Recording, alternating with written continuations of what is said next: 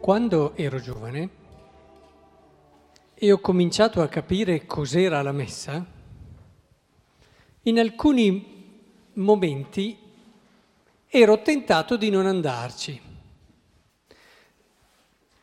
perché dentro di me c'era una sorta di timore, una sorta di paura.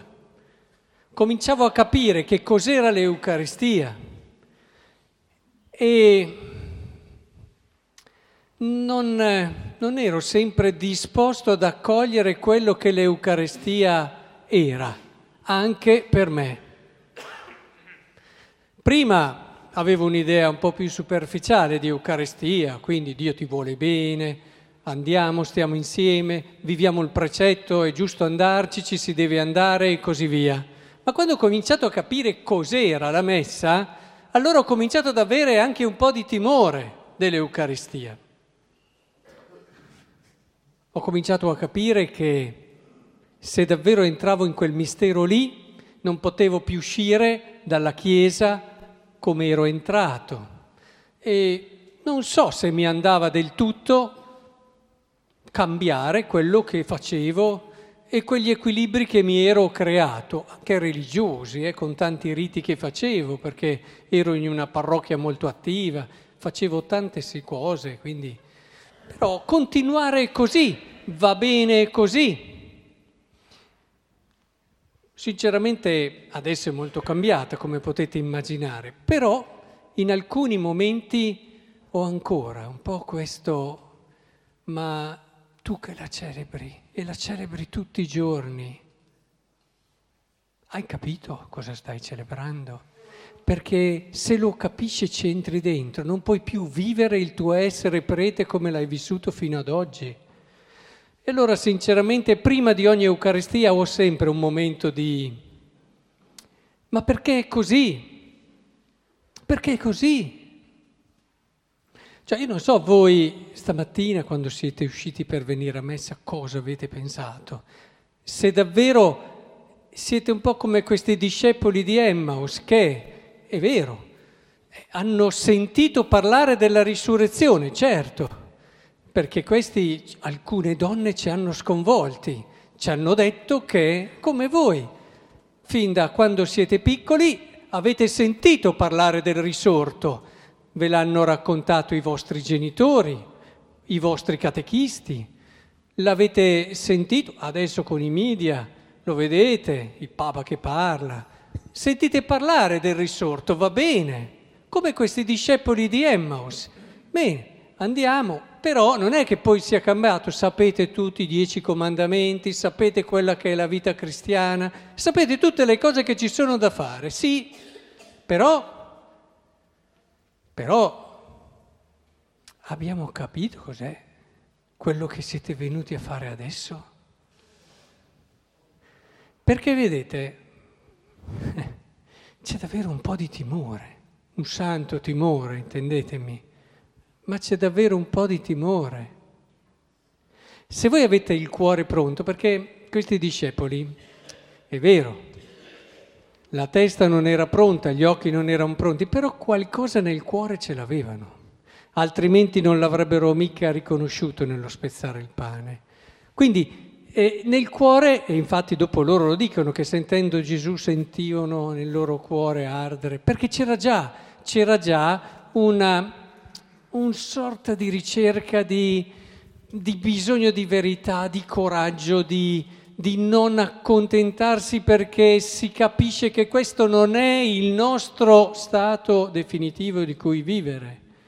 Ecco, se voi avete questo e ve lo auguro, portatelo a messa portate a messa tutto il vostro desiderio, anche la vostra insoddisfazione, ci sta anche quella, anche le vostre ansietà, ci stanno anche loro, anche le vostre, come dire, perplessità, ci sta tutto, tutto quello che crea movimento, perché se c'è una cosa che Dio detesta, sono i cuori piatti, quando è tutto fermo, si viene si partecipa, si guarda chi c'è intorno a noi di fianco nella messa, qualche considerazione, si fa qualche peccato di critica anche a me, se no guarda quello lì, guarda quello là, poi si torna a casa e tutto come prima, non è cambiato niente. capite bene anche voi che questa non può essere l'Eucaristia. Non può essere l'Eucaristia.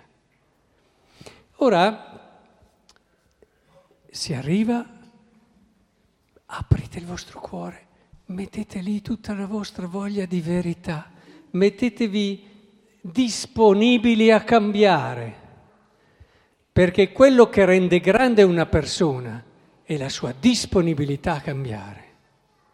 Ci sono delle persone che non cambiano mai, perché ben sicure delle loro certezze, bravi.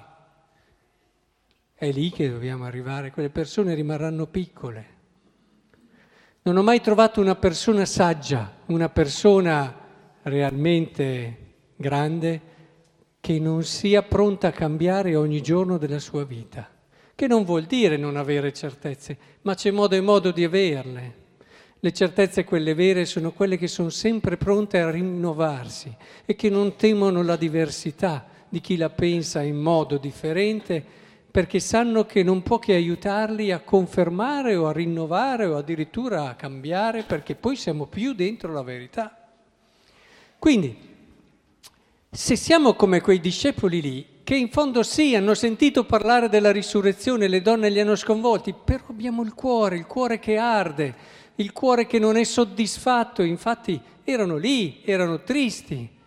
Benedetta tristezza, a volte mi dico, c'è una tristezza che viene dal mondo, ma anche una tristezza che viene da Dio.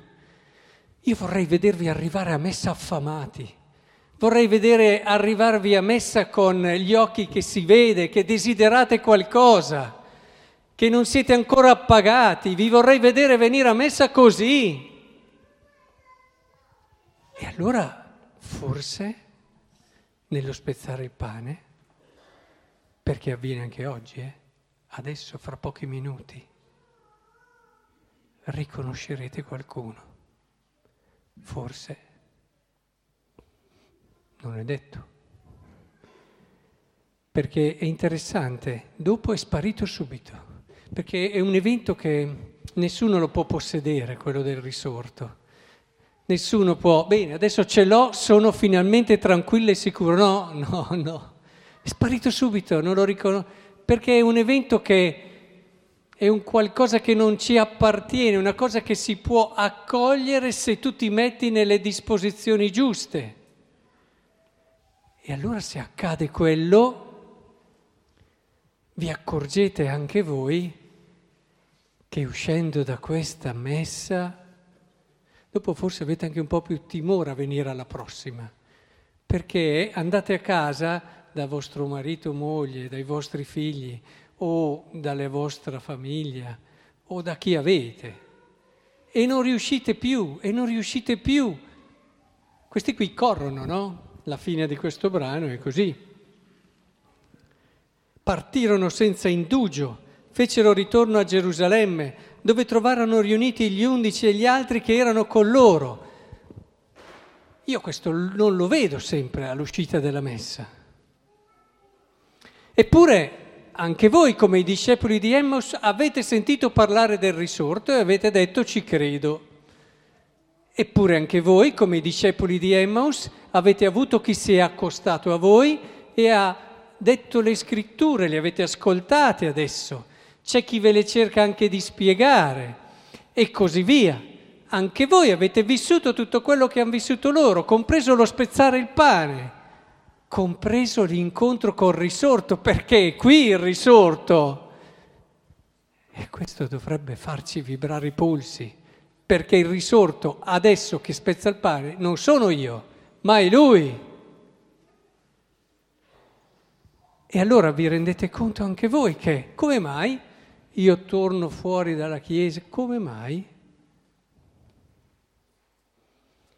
Perché se incontrate davvero risorto, come dice la prima lettura, Dio ha risuscitato, c'è tutta questa tradizione biblica che vuole affermare che Dio ha confermato Cristo con la risurrezione ed è quello che avviene a noi quando lo incontriamo usciamo da questa chiesa e ci diciamo ma il Vangelo è vero. Sì, perché voi non ci credete mica, eh? No, adesso diciamocelo seriamente, a partire poi da me, adesso non è che su certe cose, ma se credessimo davvero che il Vangelo è vero, eh, non avremmo grossi problemi dal punto di vista della comunione, dal punto di vista dell'accoglienza, del perdono, del volerci bene. E mi hanno girato proprio stamattina un testo molto carino. C'era questa persona che andava sempre a trovare eh, un testo che è un'esperienza vera, eh, una testimonianza, non è un bel racconto. Andava questa donna sempre a portare eh, a un carcerato determinate cose che gli servivano, eh, robe, eccetera, e andava con costanza. Allora chi osservava tutto questo pensava fosse sua madre, pensava fosse sua madre. E a un certo punto gli ha chiesto se era sua madre e, e lei ha detto no. Io sono la mamma di quel ragazzo che quella persona ha ucciso. E dopo era rimasta sola e ha, ha saputo che questo ragazzo, che era un altro, era senza genitori. Allora dopo chiaramente tutto il percorso interiore che si deve fare in queste situazioni, perché capite anche voi cosa vuol dire per una madre perdere un figlio, ho capito che potevo fare la madre di questo ragazzo che era rimasto orfano. e ha cominciato a trattarlo come suo figlio. Allora, questo è o non è Vangelo? Questo è quella bomba atomica senza test, senza bisogno di fare tanti test, che se arriva nel mondo veramente sprigiona un'energia nucleare di pace a cui nessuno può resistere, ma nessuno può resistere. Chiediamocelo. Perché se adesso voi avete il cuore pronto, come questi discepoli, voi nello spezzare il pane vedrete Cristo e uscendo da questa chiesa comincerete a vivere da veri cristiani.